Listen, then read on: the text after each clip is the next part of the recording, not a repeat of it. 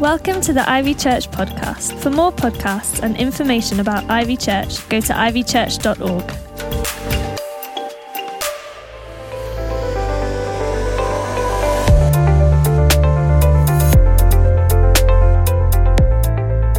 Isn't it brilliant when you finally feel like a job is done? Today, we're continuing our series of Nehemiah, and at last, finally, the walls of Jerusalem are rebuilt. Despite opposition and distraction, discouragement and ridicule, we have seen Nehemiah stand firm, trust in God, and lead people in the rebuilding of the broken walls of Jerusalem in a miraculous 52 days. At last, the city is secure. The doors are set in place. The gatekeepers, the musicians, and the Levites have been appointed. The walls are guarded, and God fearing men of integrity have been put in charge of Jerusalem. Nehemiah has had the nobles, officials, and common people and their families assembled and registered. Nearly 50,000 were numbered, and all have settled in their towns. And it's here we pick up the story.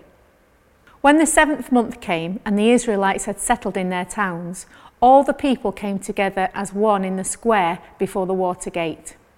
They told Ezra, the teacher of the law, to bring out the book of the law of Moses, which the Lord had commanded for Israel. So on the day of the seventh month, Ezra the priest brought the law before the assembly, which was made up of men and women and all who were able to understand. He read it aloud from daybreak till noon as he faced the square before the water gate, in the presence of the men, women, and others who could understand. And all the people listened attentively to the book of the law.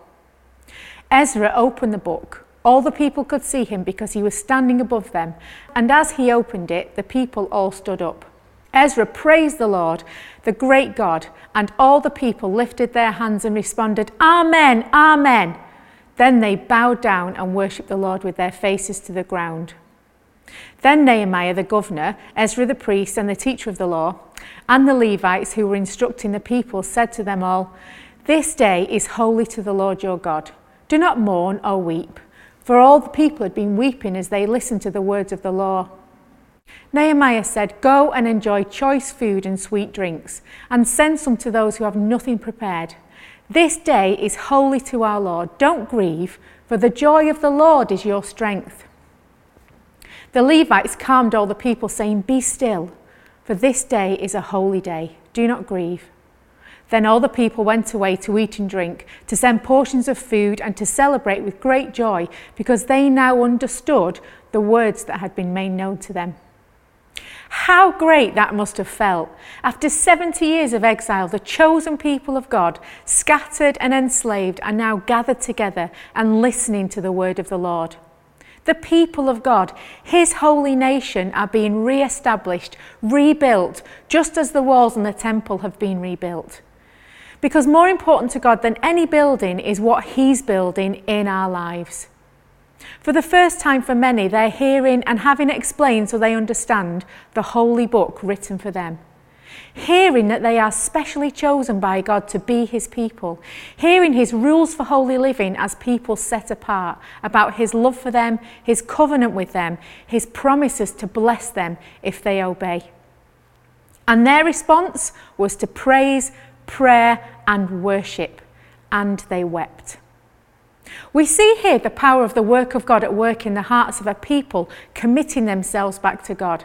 Hands raised up in prayer and praise over here, faces bowed down low to the ground in worship over there, weeping over what could have been their lost years in exile. It's an amazing illustration of the transformational power of the Word of God and such a timely encouragement for us here too at Ivy in our year of rebuilding. And the church across the world, now we are also called to regather, to recommit ourselves to worship to one another and to His Word. Through lockdown, we've experienced the loneliness of being scattered, of having the safety of our Christian walls removed. Walls which look like Sunday morning gatherings, grow groups in homes, meeting with Christian friends, corporate worship and teaching. Feeling isolated when churches, along with everything else, were forced to close, and we found ourselves unable to meet face to face and to pray and encourage one another. Here at Ivy, staff and volunteers worked so hard throughout lockdown to enable us to continue to meet together online, to offer prayer, to continue with grow groups on Zoom. That was when our family actually decided to join Ivy. IKTV was launched so that children still had some Bible teaching on Sundays and still felt part of the family of God. The youth actually grew. This church did an amazing job, and out of that, we still have an established and growing online Ivy family. Big shout out to you guys. But I know that's not been the same for many churches, and not everyone's faith has grown.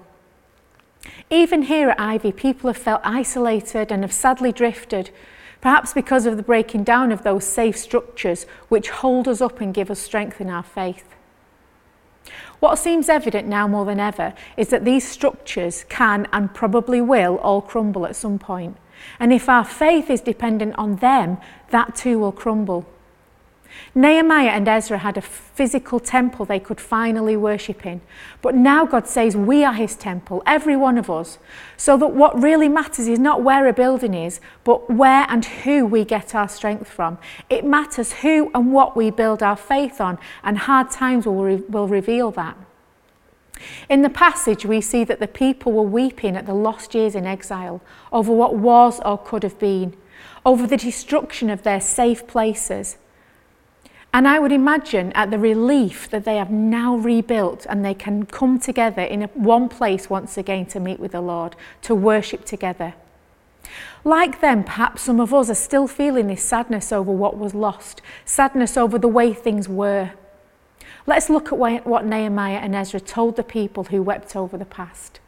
They said, Do not grieve, for the joy of the Lord is your strength. What a message for them and for us today. It's the joy of the Lord, of who He is, of knowing Him, and that He is the Lord in and of our lives. This is where our strength comes from. What brought people to their knees? What caused them to weep to God over their past sins and regrets? What changed their despondency so that they raised their hands in prayer and praise? It wasn't seeing the walls in place or the temple rebuilt. It was hearing and understanding the Word of God, the powerful, life changing, life bringing Word of God. Ivy family, our strength and safety does not come from Sundays in church or weekly meetings, although these are strong materials and we can build spiritually with them. They're important and integral to being the body together. I hate to miss the opportunities we get now to be together and to celebrate, and I appreciate now more than ever being back together. I never want to take that for granted again. But our strength in faith comes from Him, it comes from knowing Him, and we know Him through His Word. We must know His Word for ourselves. Knowing the Word of God is absolutely essential for every Christian. It's what draws us to Him, it gives us strength, it gives us guidance and hope. Our whole lives must be built on His Word. Psalm 19, 7 to 10 says this The law of the Lord is perfect, refreshing the soul. The statutes of the Lord are trustworthy, making the wise simple. The precepts of the Lord are right, giving joy to the heart. The commands of the Lord are radiant, giving light to the eyes. The fear of the Lord is pure, enduring forever. The decrees of the Lord are firm, and all of them are righteous. They are more precious than gold, than much pure gold. They are sweeter than honey, than honey from the honeycomb. For the Israelites, the people of God, chosen as the holy nation set apart for Him, His word is highly honoured and precious. You're sitting there comfortably. But we see in the passage that when Ezra opened the book, everyone stood up for six hours. To this day, every year the Jewish community celebrate the festival of Shavuot, the time when God gave the Israelites the Ten Commandments, establishing them as God's people, chosen to learn His Torah and keep His laws. As part of this celebration, they'll stay up all night to learn the Torah. Yes, all night to learn it. In the 12th century, they started a custom of bringing ch- the child to school for the first time on Shavuot. On their first day of school, each child would be given a slate with scripture on it from the Torah. And then the rabbi would pour honey all over the slate, and the children would lick off the honey from those words of scripture. It was for them the first experience of the Bible was the sweetest thing, the best taste ever. Their mind makes an unforgettable link. What an amazing illustration of a people who love the Bible. I wonder if we have the same attitude towards the Bible. Do we come to the Bible as the sweetest, best thing, expectant for an encounter with God? Is hearing from God and learning from His Word an absolute necessity in our lives? Or has it perhaps become like sprouts on the side of the plate or an item on our Christian to do list? Is it the sweet, treasured, life giving source of all we need, or a self help book to be dipped in and out of as and when we feel we need a boost? Do we go to taste it ourselves, or just wait once a week, or even longer, for what someone else has already chewed over? Yuck. I know. If you feel challenged by this today, great. And I want to tell you, you're not on your own. I've personally been so challenged when the Lord reminded me this week of how my time and attention to His Word has slipped. Here's my first Bible.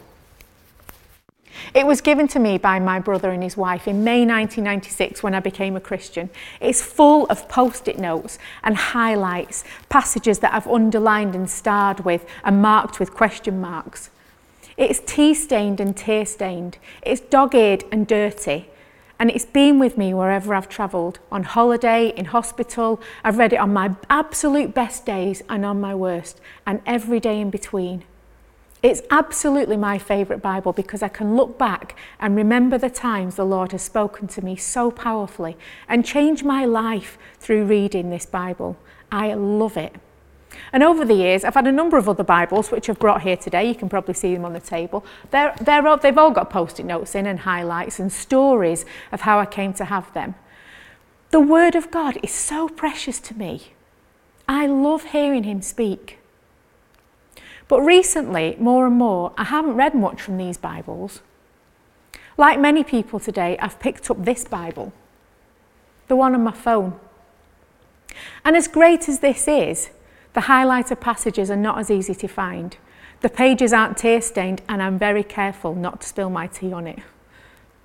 I also get regularly interrupted by notifications from all sorts of places as I'm reading, distractions so easily clicked on, and my attention is once again on something else. There's nothing wrong with online Bibles, they can be a brilliant study aid.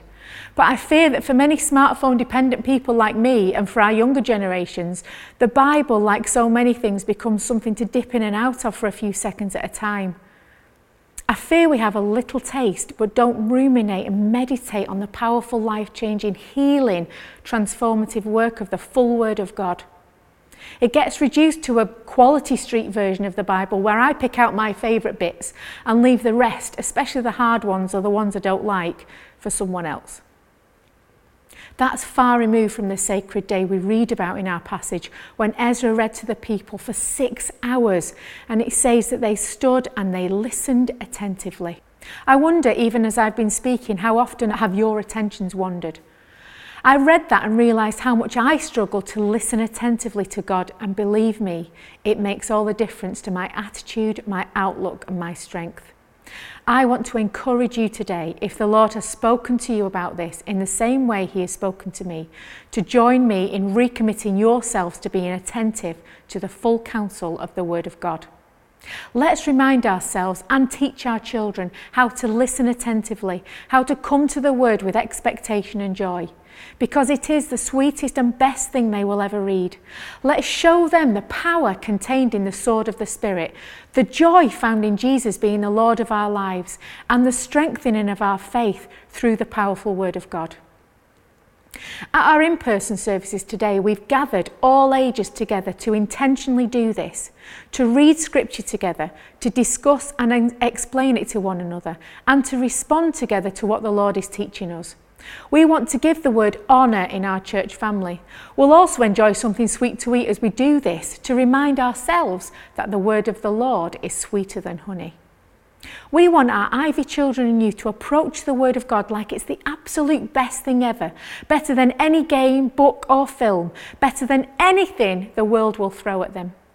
This book is our weapon in the armour of God, the most powerful weapon against every, every lie or every enemy we will ever face.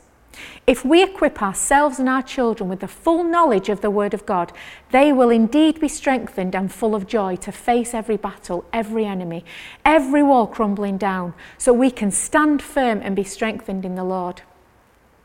So I want to encourage you today, in our year of rebuilding, to rebuild our dedication to the Word of the Lord, the Holy Bible. No matter how far behind you've fallen or how long ago it is since you even picked up your Bible, Get started. Maybe read through Nehemiah again and chew it over. See what the Lord's saying to you. Today is our day as we gather in person or online to tell God that we will re establish His Word as the foundation in our lives and commit ourselves to knowing the Word of God and knowing Him through it. Then we will fully live in the truth that the joy of the Lord is our strength. Thanks for listening. For more podcasts, go to ivychurch.org/media.